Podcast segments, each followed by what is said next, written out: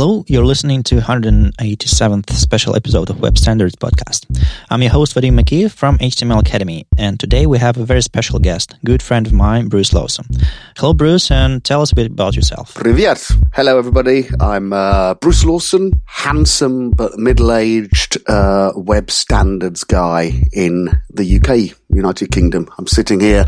It's a lovely and sunny in my uh, in my large palace, looking out on my garden um, with a small dog sitting on my feet. Uh, Vadim and I go way back. So we were both in the developer relations team at Opera when Opera was a thing, and we've coincided at many conferences and uh, events in the last ten years, and long may we continue to do so. Yeah, the, one of the reasons I asked Bruce to join us today is. Um, Um, interesting fact. Like uh, last year, I gave a talk uh, called uh, "Semantics for, for Cynics." I gave it uh, in Russian a few times, and uh, I even gave it once at Frontiers Jam, jam session. So I think there should be a video uh, of me trying to speak English at Frontiers. And I also saw Bruce's article published some some time ago. I think it was December last year or yeah, something like that. And um, um, it, it, surprised me because we were expressing the same ideas and talking about almost the same thing, uh, like semantics uh, in HTML and the the reason it still exists and the reasons we should care about it as developers. And I was surprised to see uh, that we shared uh, almost the same ideas and even sometimes even similar pictures from from Apple presentation. I'm gonna ask you first, what was the reason for you to to write this article? Just to summarize, why do think it's still important? And then I, I share my own view. Maybe maybe it would be unnecessary because you have the same. I, I can tell what you're doing, Vadim. You're trying to trap me into confessing that I copied your talk, and then you're going to sue me for millions. I know how it works.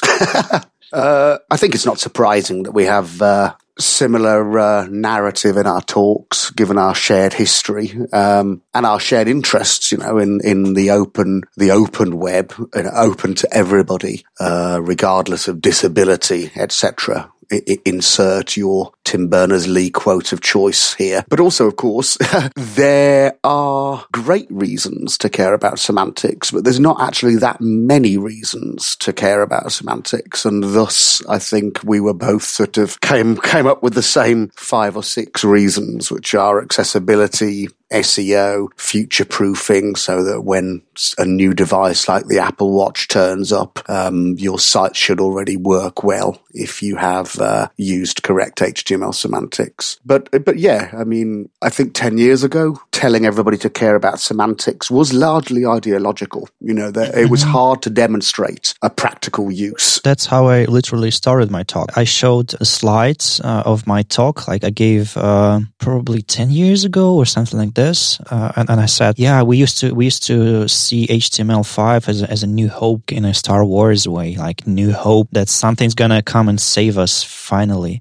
And then I say it failed us because it restarted the web standardization process. It gave a new boost to it, but then nothing really happened with uh, in in developers' minds nothing really happened for for the web platform in general. So we we we, we stopped caring uh, about semantics uh, short after it, it, happened. Like new uh, shiny shiny new HTML5 tags, yeah, whatever. We, we still have no idea what's the, what's the difference between section and article. So it wasn't big of an impact from my perspective. So I, well, one of the main ideas of my talk was like, you can be cynical about semantics and use it only for practical reasons. Yeah, well, you say um, people stopped caring about semantics. I'm not sure whether that's true.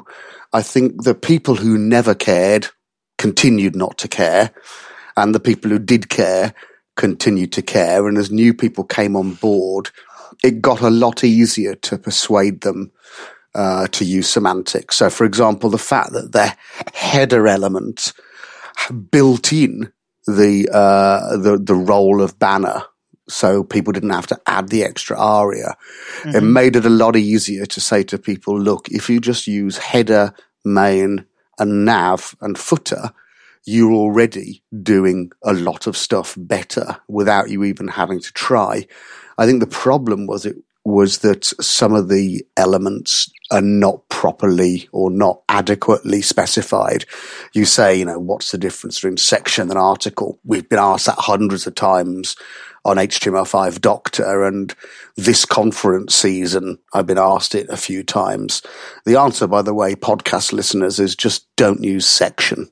Just don't bother using it. It has no, no real semantic value, whereas article does. And I think that's because they got dreamed up very early on in the genesis of web applications 1.0 which subsequently got renamed HTML5 and subsequently HTML Living Standard. And then they kind of fossilized because I think that the, the cool kids who wrote the spec were more interested in groovy JavaScript APIs and not actually that interested in semantic elements to mark up chunks of content. So ignore the section element the main element is an excellent thing, and Steve Faulkner had to fight quite hard to get that added to the spec. Oh yeah, I remember it was uh, missing from WHATWG version for a while.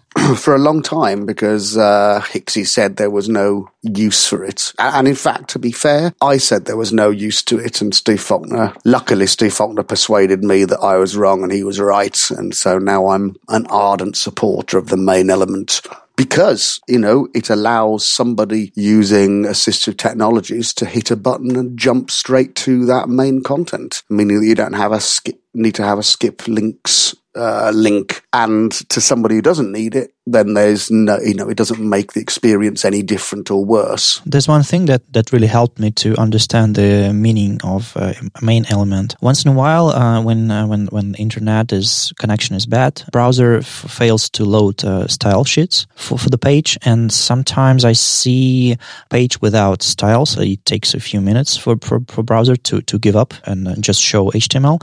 And sometimes you have to scroll like five, six, seven screens before you get to the actual content of a page because like navigation, banners, uh, uh, some sidebars and uh, nonsense like this. Everything is that surrounds the actual content of a page.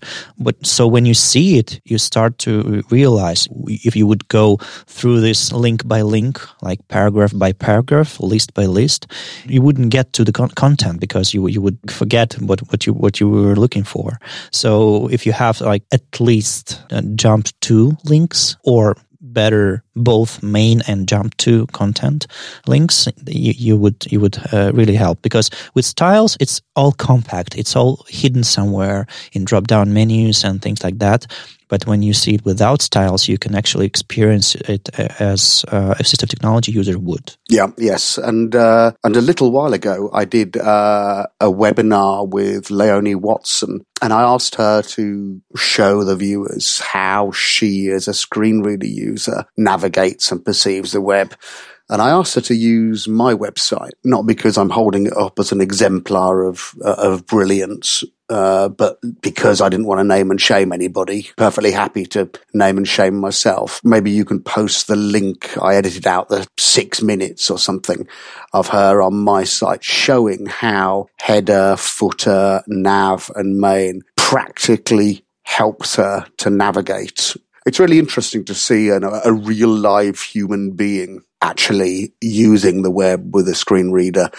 Um, and the difference between a page that's got semantic markup versus a page that doesn't. It really resonates. And I think you have to be a special kind of um, hard-hearted person not to care when you've seen a real human struggling. Oh, yeah. It, it changes uh, the way you think about it. It's not just uh, one uh, of users; it's the real people. Exactly. You know, it's, it's easy to forget that uh, there are real human beings operating the browsers who consume our our content. It's it's like yeah, like hating IE11 you're not hating machine or software. You're hating actual people. Exactly. And um, you say no it's not just 1% of users. 1% doesn't sound very much when you say 1% but if you think 1% of 7 billion people that's a oh, yeah. lot of people Right. Mm, so we, we have this like a complete uh, understanding of this accessibility uh, part of things. I think uh, like from from my perspective, accessibility uh, it's it's one of the main reasons. Maybe it's for some people it's it's the only reason le- left to to care about semantics, and I and I get it. So it's it's uh, important enough to to be one of the main reasons to care about semantics. I think it's it's much easier to talk about semantics. I care about it in many ways, uh, and I think it's it's a good thing for for for, for many applications. But uh, I chose this way to explain semantics, uh, the importance of semantics in in HTML uh, via accessibility practice. So uh, that's that's one thing. But what are the others other ways of pursuing semantics in HTML? Like what what would be a good reason to do this apart from semantics? Hmm. Well, it's funny because you said you chose to emphasize accessibility. I actually choose to de-emphasize accessibility. I mean, I, I don't keep quiet about it because uh, I have accessibility needs of my own personally, but I find that for one reason or another, if accessibility isn't enough of a enough of a draw for the person listening to me. I point out things like the Apple Watch, you know, the fact that I have mm-hmm. article elements and I have uh, figures and fig caption means that the Apple Watch just apparently shows my site properly. Obviously, I'm not beautiful or rich enough to be allowed to wear an Apple Watch, so I haven't checked it out for myself.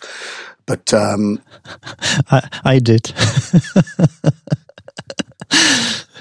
Does it work okay? Uh, yeah.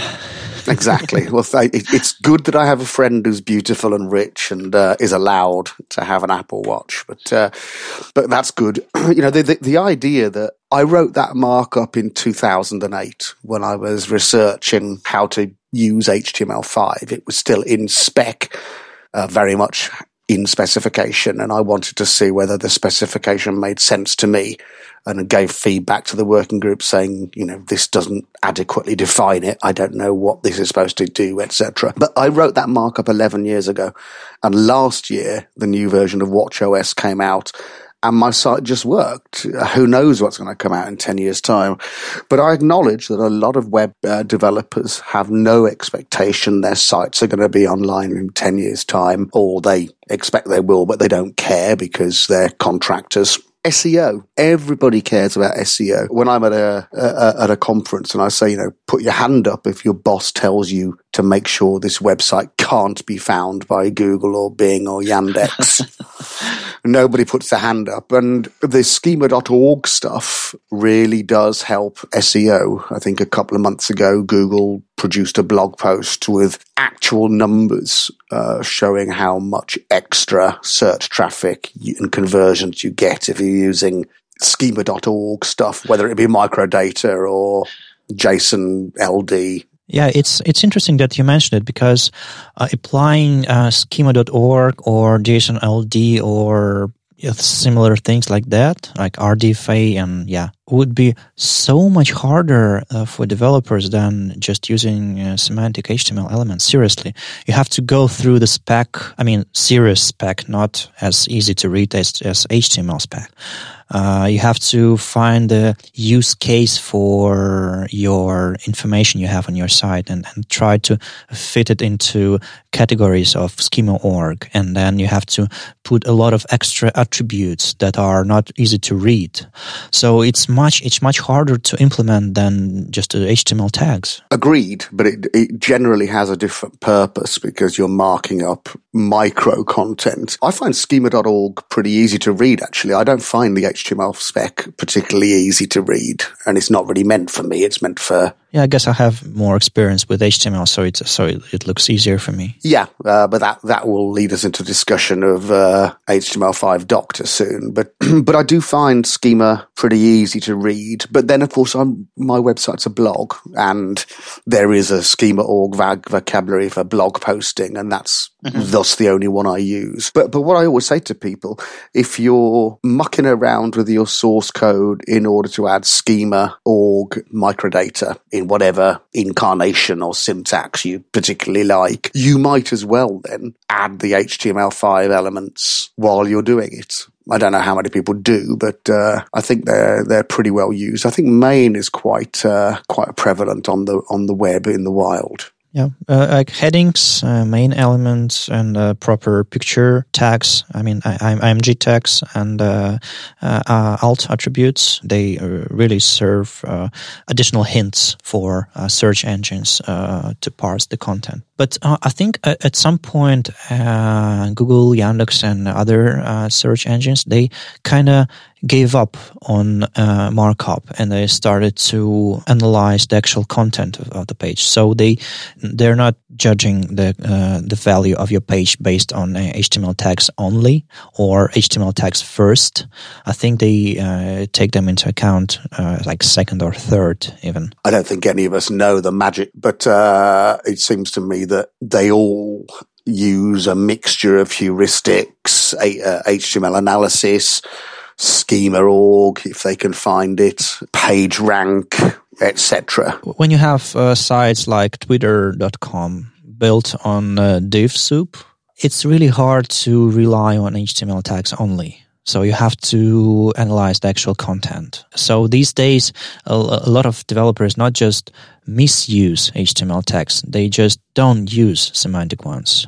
I, and, and in this situation, I think uh, search engines uh, have to fall back on actual content uh, analysis. Yes, and and that uh, that div soup it used to be table soup in the old days, but div oh, soup. Yeah still continues, and I think a lot of that is to do with um, the the current fashion for monolithic frameworks. I'm looking at you, React. But Bruce, Bruce, React is a library.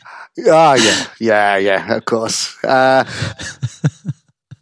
AMP is a framework now, apparently, but uh, yeah, yeah. The, the trouble is, is that there's no reason at all why your nav component that you're getting off the shelf can't be wrapped in a nav element and it's wrapped, but it, people don't do it. And the trouble is, is people are just taking these components off the shelf and using them without really thinking about what the structure of the elements is. Uh, once these components are abstracted away, people spend even less time wondering about the uh, the semantics of them. I had a look recently at some popular libraries. Some of them are dreadful, and some of them are really good. Uh, the Tenon UI library, for example, is a fabulous thing. It's full mm-hmm. full of full of semantics, and I know that the people who wrote it actually tested it with people with uh, assistive technologies and not just screen readers. And it's it's free and open source, whereas React Bootstrap is just div soup. So I know which one I choose. And at some point, when somebody gives me a million pound grant, I'm going to go through and score all the different libraries. Speaking of uh, frameworks and libraries, web components are not library or framework per se, but uh, I think they're kind of a future of the web. It's something that's going to happen with us sooner or later. Like we're going to start using web components instead of uh, uh, just uh, including some scripts and libraries and uh, things like that. So I, w- I wonder what's the situation. Is there any conflict between uh, custom elements, for example, uh, web components and HTML semantics? Is there a way to combine them and use them together? I think there is, but it's trickier than I would like it to be. It used to be the case that you could extend an existing component. So you could say button is equals my fancy button, and then it would inherit button semantics and the things the browser gives you free from button. But the Apple WebKit people were pretty vehement in their opposition to that. And although I was grumpy at the time, I, I, do see their point. The actual number of real world components that will in, extend or inherit HTML are pretty low. But I'm quite excited by the AOM, the accessibility object model, which will allow us to uh, do a lot with web components without having to pollute the market with 28 trillion ARIA attributes. All right. So during initialization, they would they would apply all uh, not not just uh, add attribute, but they would initialize the actual accessibility tree, not DOM tree, with uh, some additional uh, exactly goodness. Exactly. I can send you um, a link to uh, Leonie Watson again doing a talk in Singapore or Hong Kong about it. Um, but it looks really exciting, and it's been uh, it's actively being developed by I think Apple, Google, and Microsoft or Firefox, but it's based on a Microsoft proposal. there's some big names involved with the specification. And I, I really like the way this is massively geeky, but I really like the way they specified it into different phases, you know, acknowledging the real world challenges of, of specifying these kind of things. But yes, it means that you'll be able to set what is kind of like ARIA roles, etc., inside the component itself, rather than you having to sprout lots of ARIA on top of your component and re- knowing how to do that and remembering to do that the logic will actually be encapsulated in the component so that therefore when you do grab it off the shelf, you really are grabbing something that works and you don't have to add extra stuff because we all know that built in beats bolt on bigly. Oh yeah, and also it's not a web components exclusive thing. It's uh, it could be applied to any library or framework. So yeah, yeah, yeah. I think there are some initial implementations. Uh, there is uh, some initial implementation in browser already. Yeah. So yeah, maybe behind flags, but but still, hope to see something released probably even this year. I would think so, and I think that's the uh, you know, the, the next big thing for HTML I mean, there, there, there's new APIs, etc., being added all the time, but this is foundational. It, it, has the potential to make a lot of stuff better quickly. So I'm I'm excited by this. The the one thing that people are worried about is it would be possible for a malicious website to tell whether somebody's using an assistive technology or potentially possible? Well, there are already some tricks to, to do this by detecting some behavior patterns and things like that. So there's, there's no really way to hide it, I think. Uh, like reliable way to hide it. I agree, but luckily the web is full of cleverer people than me, so I'm pretty sure that we can reach a compromise. As always with the the development of the web platform. It's about making sensible compromises. So uh, we were discussing at the beginning uh, the idea in developers' heads and the actual reality of uh, HTML specs and uh, browser implementations. Uh, there are two of them still and uh, but it's the, this process is uh, this situation is slowly changing. As far as I understand, W3C spec editors and uh, WHATWG editors they they found some middle ground and they're willing to merge their specs or what's what's going on there yes i was am was not sure of what tense i should use one of the editors of the html 5.3 spec. Um, we had a meeting in amsterdam last june or july and we were told that the w3c was effectively going to stop developing html and it would go to the WHATWG. Meaning, meaning that they're not gonna support their own version, but they're gonna still do some work uh, on uh, WHATWG one, right? Yes, I mean the people who were were participating in the W3C spec are now participating in the what WG spec.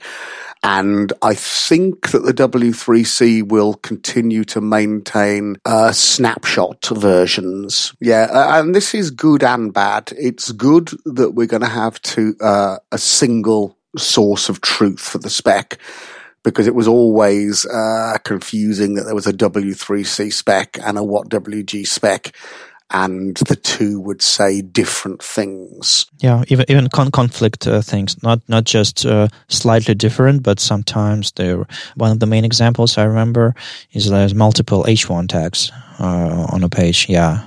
There were a number of differences. Uh, for example, the W3C spec only allowed one main element per page. Oh yeah, yeah, that's true. Um, whereas the WhatWG version allowed multiple versions because you might be swapping them in and out with JavaScript. And I think in W3C version, it's allowed to have multiple mains uh, if they're hidden with hidden attribute or display none, which is basically the same thing. Yeah, and there were things like um, the H group element wasn't in the W3C spec because it doesn't. It's completely useless. There, there are myriad differences, uh, and that reflect the different purposes of the organization organization. I mean, the W3C spec showed what was actually implemented. The WHATWG spec has always been forward looking and some parts of it are, you know, complete descriptions of reality and other parts of it are basically people jamming and riffing on ideas and mm. they're implemented nowhere.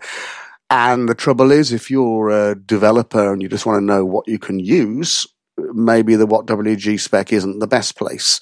That's true. Yeah, and also uh, W3C version was full of uh, interesting uh, comments uh, on accessibility and uh, on implementation for developers. Some uh, usage examples, not just for uh, browser vendors, but for actual developers. And it was the, the main reason for me to prefer W3C version. It's one of the reasons that I agreed to be the editor, or one of the editors for it, along with uh, Shwetank Dixit, another old colleague of ours, because there would be real world examples for for devs pointing out, you know, accessibility stuff. Um, mostly driven by Steve Faulkner. Hat tip to Steve, the guy does so much for for accessibility, etc.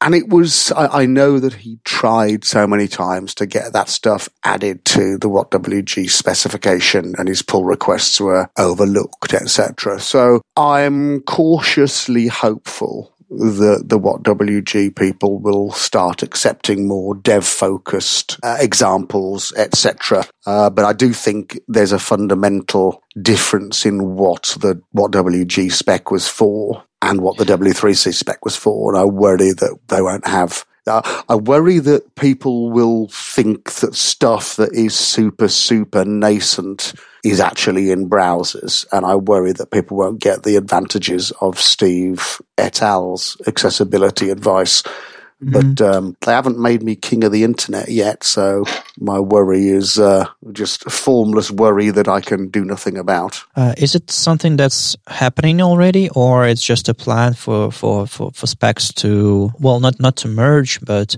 to move uh, development into uh, WhatWG? It's happened already. It's already happened. So basically if you're a developer and Bruce Bruce Lawson's advice to use WHATWG version now, or it's not quite there yet? Personally, I would use, and I do use both because they haven't diverged any more than they were already different. And there's valuable advice in the W3C version of the spec, which I hope will be merged into the WhatWG spec.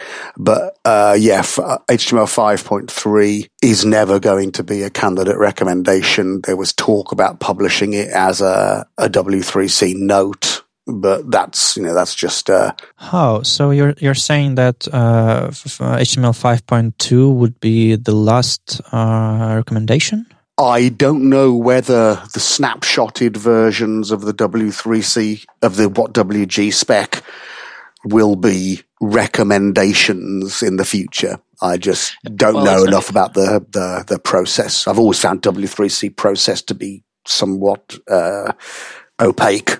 It's it's not that it's super important for developers to understand what is a recommendation, what's not, because like these days we mostly rely on browser implementations because that's what users use. That's the main reason for us to care. But W3C version was the, was the, my my favorite for, for many years. So it's uh, I got used to it so much. So it's it's much harder for me to read WhatWG version because like of this, of the design of the navigation. But I think I'll I'll have to deal with it. Yeah, I think so.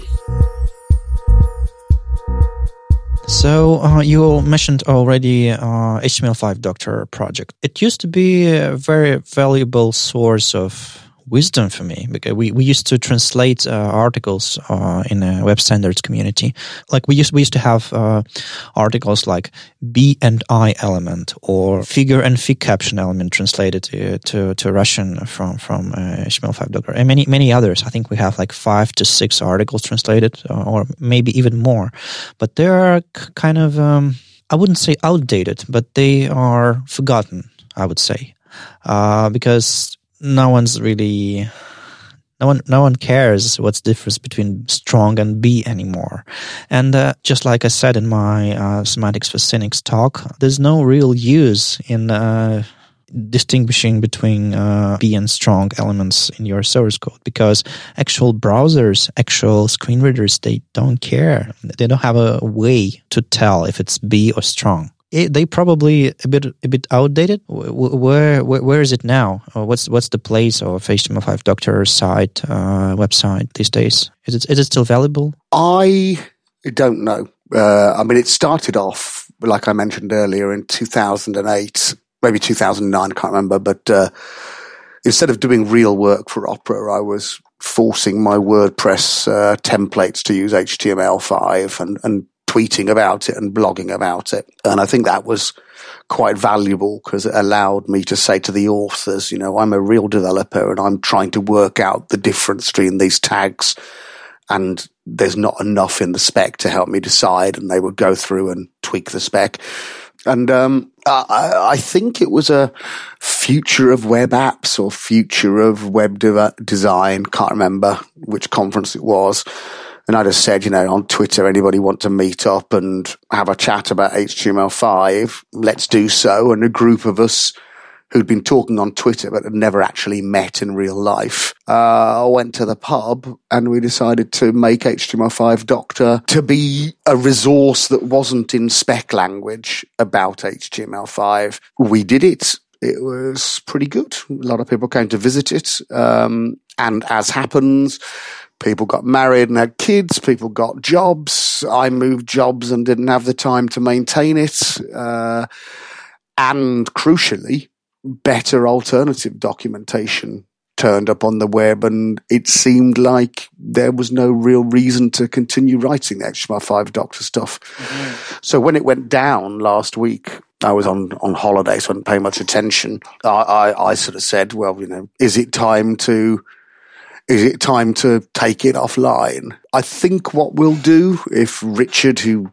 actually does the hosting, uh, agrees, is we'll probably turn off all the comments because there were trillions of sp- spam comments because of WordPress blog and just keep it alive a bit like um, the web standards project.org is still alive even though mm-hmm. we're doing nothing more because it is it is part of the history of the web it's not a major part, but it is, you know, a little bit. Future archaeologists might care about it.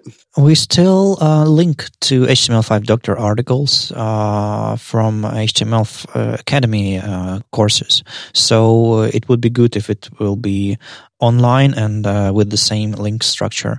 the the thing what I um, what I did with some projects from ten or fifteen years ago, they were most of them they were based on WordPress.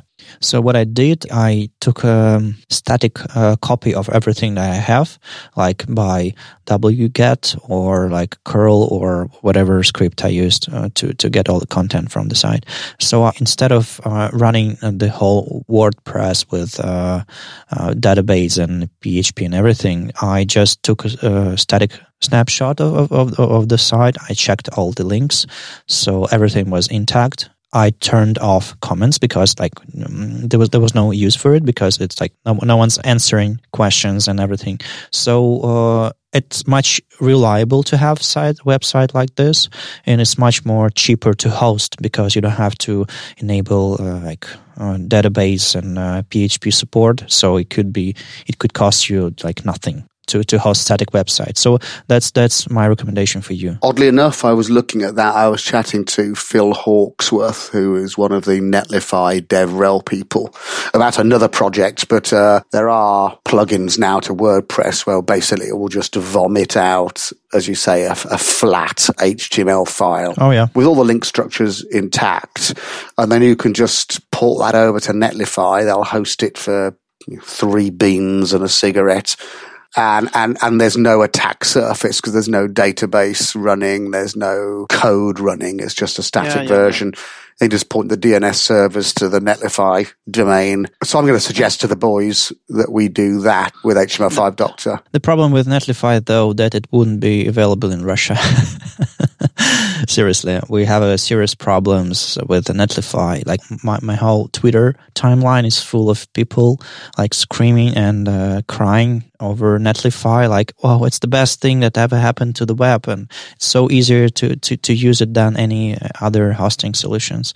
But it's just most of the sites hosted on Netlify are blocked in Russia because of their, their IPs are blocked for some reason by, by a Russian government. Probably an accident. Yeah, it, it's an accident. Well, well, it's it was an accident because they were trying to block uh, Telegram Messenger, and uh, and it was uh, hosting some parts of it on, on, on Netlify. So they they blocked the whole uh, range of IP addresses. I'm just uh, telling you that uh, hosting something on Netlify these days, it's like losing the audience from Russia at all, mostly. I had no idea that, that, that Netlify was blocked in Russia. So yeah, that might be tricky. So as a as a static copy, HTML5 Doctor is a, is a good idea, but hosting on, on Netlify, I don't know. I don't know. Wow, I, I suppose I'd better better move my Pussy Riot appreciation site off Then.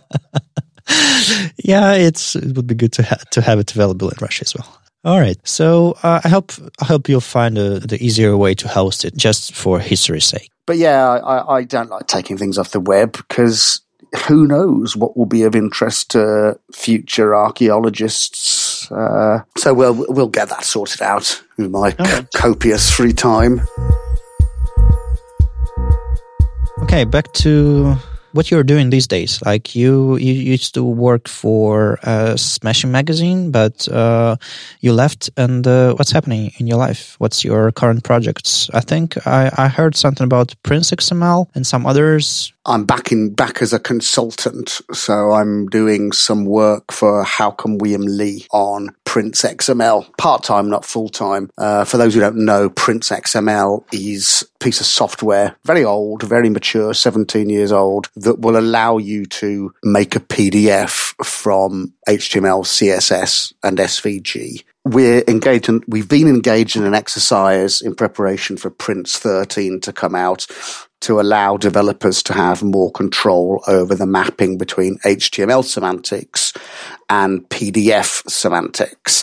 Because maybe not many people know it, but PDF has its own semantics that uh, allow people with assistive technologies to navigate around PDFs. Oh, really? Because uh, most of the PDFs on the web, well, well, not most of them, but many of them are just basically JPEGs in PDF container. So they, I guess they're not marked up properly. But if you convert something like even Keynote or HTML page into PDF, it's much lighter than uh, images of the same content would be, and it's accessible at the same time. It's accessible if you have reasonably accessible source, like like anything else. If the source is well marked up, it can then be translated into PDF accessibility.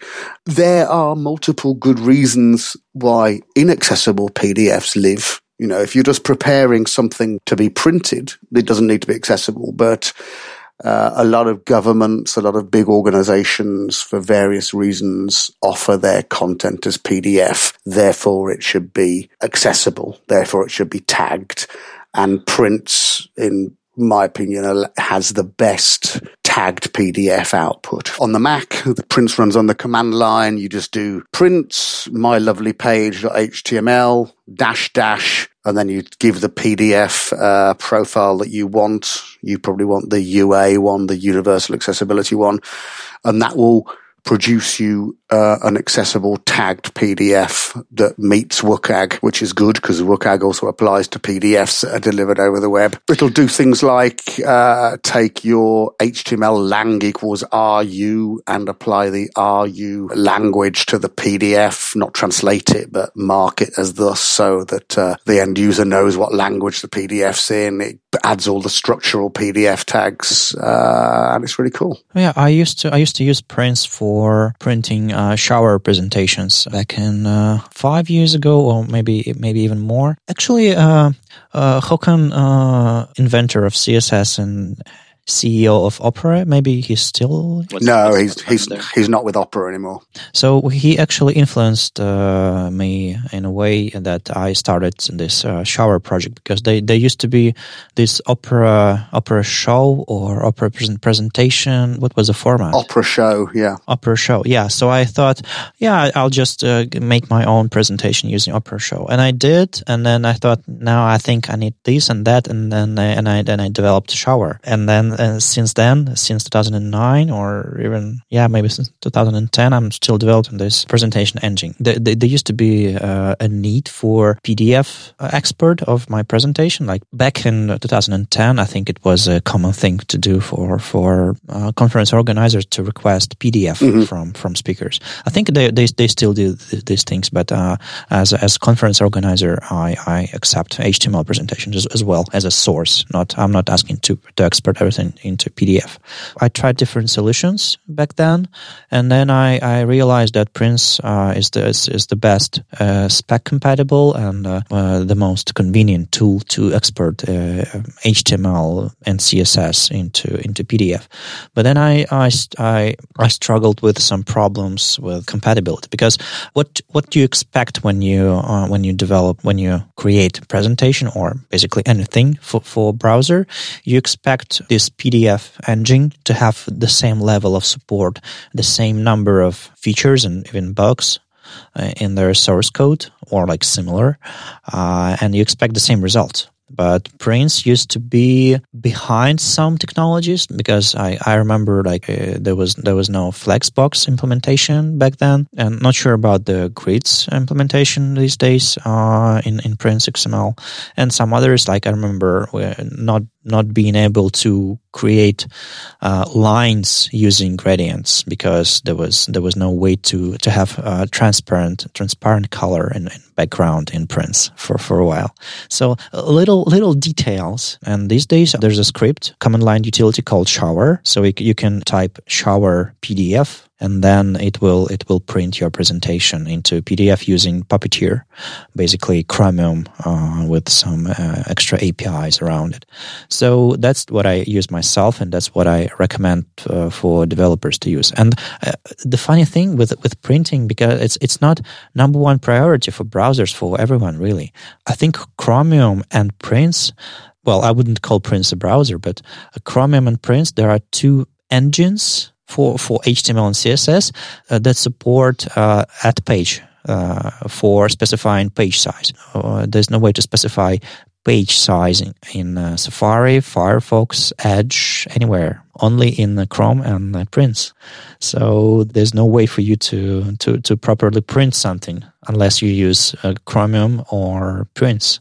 That's that's so funny. It is strange, isn't it? Um, and uh, I mean, I know myself. I can't remember the last time I tweaked my print style sheet on my my website because I don't tend to print stuff out. I don't have printer at home, so whoa, you so you so twenty first century. I, I do have a printer, but uh, it doesn't get used a great. It gets used as a scanner more than anything. But um, there are still legions of use cases for printing out from the web. Go- going back to what you said about Prince, uh, Flexbox is there now. CSS Grid is coming in a version. I'm not sure if it's in version 13, depending. I haven't looked at the roadmap for a couple of weeks. I, I used to work for the, the quasi governmental organization that regulates lawyers in the UK.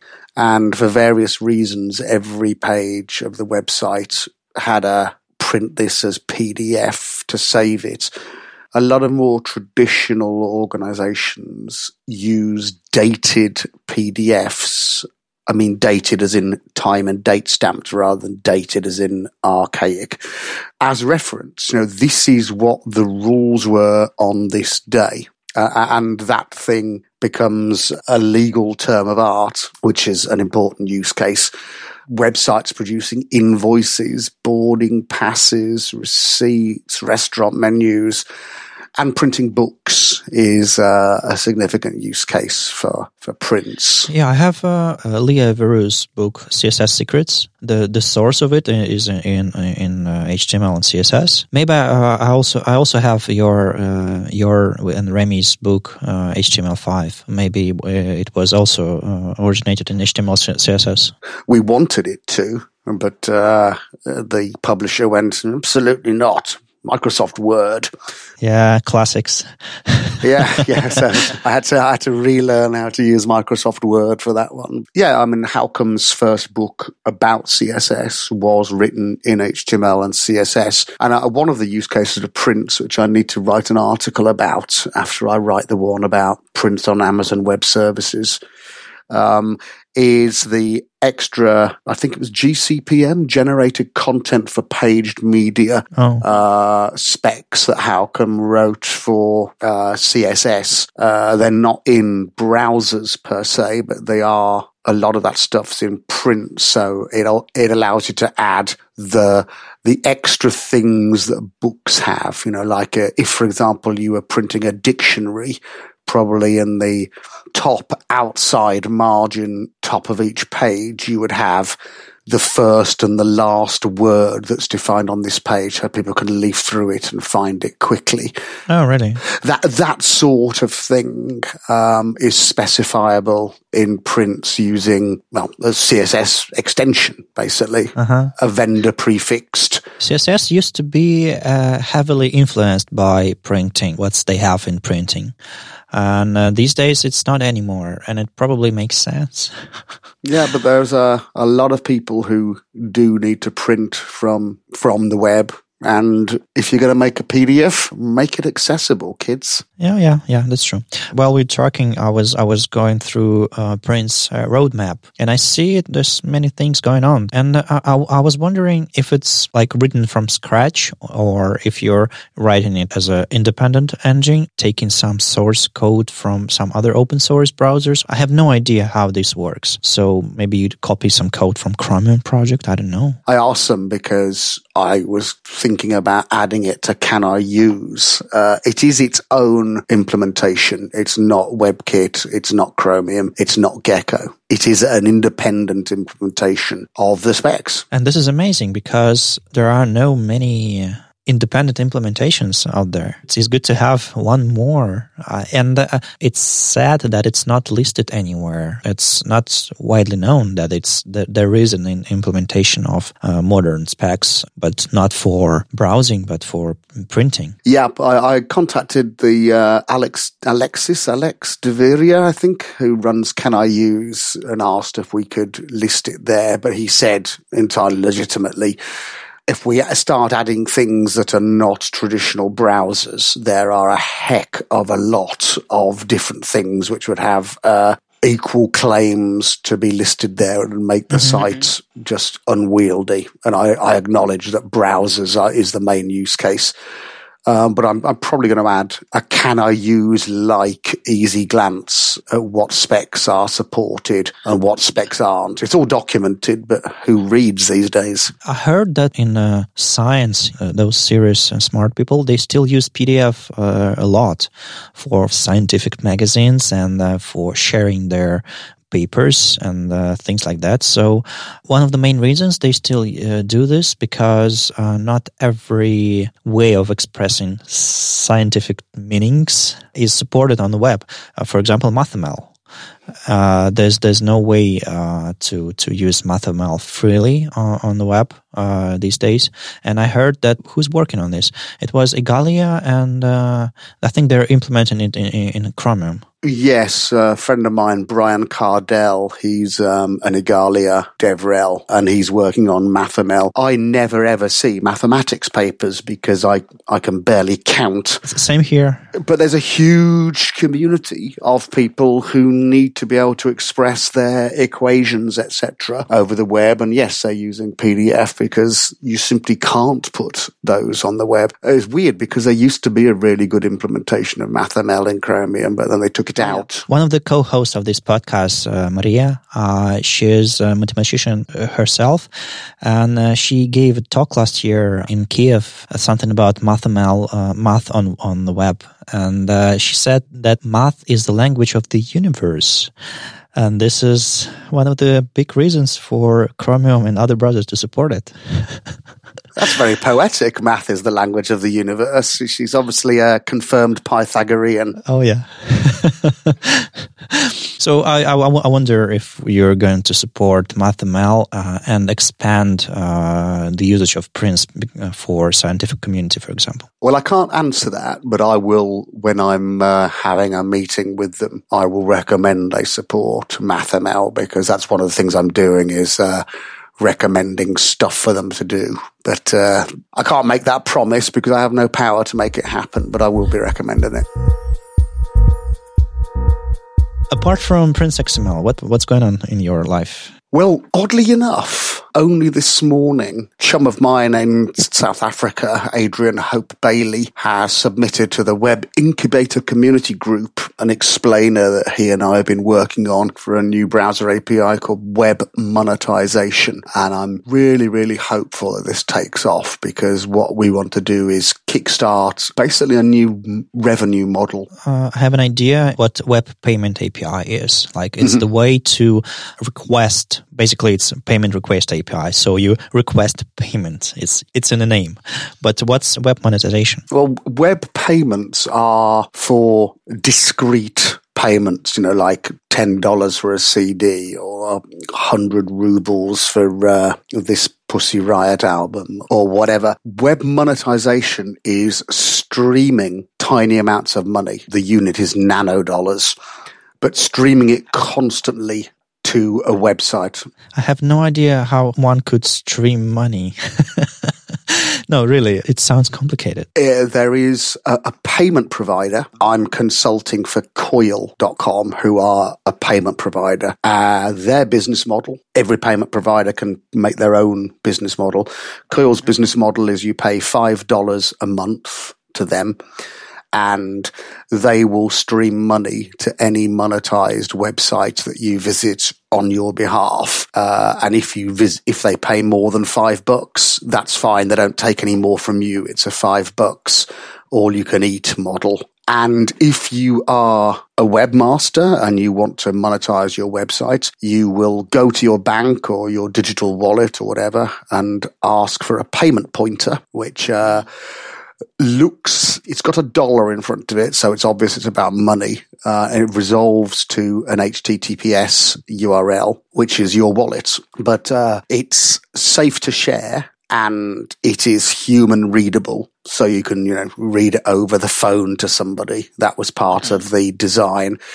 You add a meta tag, uh, meta name equals monetization, content equals your payment pointer. And then anybody who comes to your site with, at the moment, it's a Firefox or Chromium extension, the coil.com extension, but we're proposing that it be an open standard so that it can be a whole ecosystem of different payment providers and you will get money coming into your wallet. Simple as that. So you're basically this coil uh, company replaces what, like a payment provider, like PayPal? No, they, uh, uh, it's precisely not to replace anything. It's to make a new ecosystem for people to get paid because the trouble is with the web is number one, we trained people to believe content should be free. And then we polluted the web with advertising. To support uh, content creation. Exactly. Uh, and you'll remember, Vadim, that we worked for Opera, which was the first browser to have a built-in ad blocker. And I, I used to get emails from people hating on us saying, you know, I earned a thousand dollars a week, a month from ads on my website, you know, and I live in Croatia or, or Belarus and that basically paid for my life. And now you've cut off my revenue stream. And I always felt guilty because I used to have ads on my site before I joined Opera. So, so this is an attempt to allow people to monetize creating content without having to have massive, heavy, intrusive uh, surveillance capitalist ads all over their site. I'm a communist in a way. I mean, I don't have any ads on projects I run. I believe in this thing. I don't advertise anything. But for web standards project, we have sort of, how would you call it, like native ads. Uh, basically, we invite some guests to join our podcast and tell something interesting. And uh, that's the way for them to tell their story and uh, something interesting. It's the way for, for listeners listeners to to hear some interesting stories. Also, we have Patreon page, and we're we have some income that we spend on uh, equipment and some stickers and uh, some prizes for our uh, patrons. So we we're trying to monetize our project that's free for everyone with uh, some tools like that. And I wonder if projects like uh, web standards uh, community and like that, it's a target audience for, for this spec and company. Absolutely is because this would supplement your Patreon and your sponsor sponsored content, if you like. And, and, and I, I, don't see that kind of stuff as advertising. I mean, you're lucky that you have a community big enough where people would want to give you money to uh, come and talk about relevant projects to a relevant audience who won't be turned off and bored. Uh, I'm thinking about not just web developers, but I'm thinking about the huge long tail of the web that, you know, probably you and I never see. The, the women who write parenting blog posts or people who write about medical issues. I'm thinking about the forum that I used when I first got diagnosed with MS. These are things that don't attract corporate sponsors. So people are reduced to horrible ad farm. I mean, when I had ads on my, on brucelawson.co.uk before I joined Opera, it was because in 2003, 2004, when I started my, my website, web hosting was much more expensive than it is now even though it's uh, 16 years later. And I had two young children, a low salary, and hosting was a non-trivial amount of money. And the ads paid for that. It wasn't like I was, uh, you know, sitting in jacuzzis full of champagne with supermodels on the money. It just meant that I was giving up my time to maintain a web standards blog, but I wasn't actually out of pocket as well. And you've got the same thing, I think, with your projects. Uh, and it's nice to be able to do that without ads. Native ads are fine, but you know, the, the, the horrible malignant things that track you all over the internet uh, and potentially give you malware. I, am glad we blocked those at Opera and I wish they would go away. So web monetization is, is a, is an attempt to provide a different revenue model. And that's why we're making, we're prosing it as an open standard because we really want companies to compete against Coil offering different business models because we want this to be a way of content creators to monetize their sites without uh, ads, etc. But uh, so far, how was the feedback on your proposal? I wonder if there are any other companies or spec editors or web standards community members uh, interested. Feedback, uh, I don't know because it went live 30 minutes before we started this conversation. And, uh, and I haven't, obviously I'm, I'm not rude enough that I'd be looking at something else while is it published as a recommendation yet? just, just kidding. it's a, a, proposal. It's in enough shape that it's open for discussion because we, we obviously will change it with community feedback. I know a couple of the browser vendors are interested. I know there's a lot of content creators that we've spoken to who are interested. Um, and I shall be persuading friends of mine to put this meta tag in there in their uh, their head, so uh, they can get monetized up. We'll be glad to be one of the first uh, users of this meta tag and uh, mechanism. groovy and any feedback you have on it. We, have designed it to be as easy as possible. You know, it's a one line that you add to your head. It's a bit trickier to monetize things on YouTube and SoundCloud, etc. Because uh-huh. of course, not everybody makes written content in HTML. We're figuring that out. But yes, so, so that's my humble wish at the moment to make a brand new revenue model for content creators because those are the people who've been writing all the fabulous stuff that we've been consuming and learning from for free for the last 15 years. Oh, wow. Bruce Lawson saying a revenue model. yeah, we're going to leverage it to synergize uh, at the ARPU or something. Oh, yeah. now I have to go and wash my mouth out with bleach.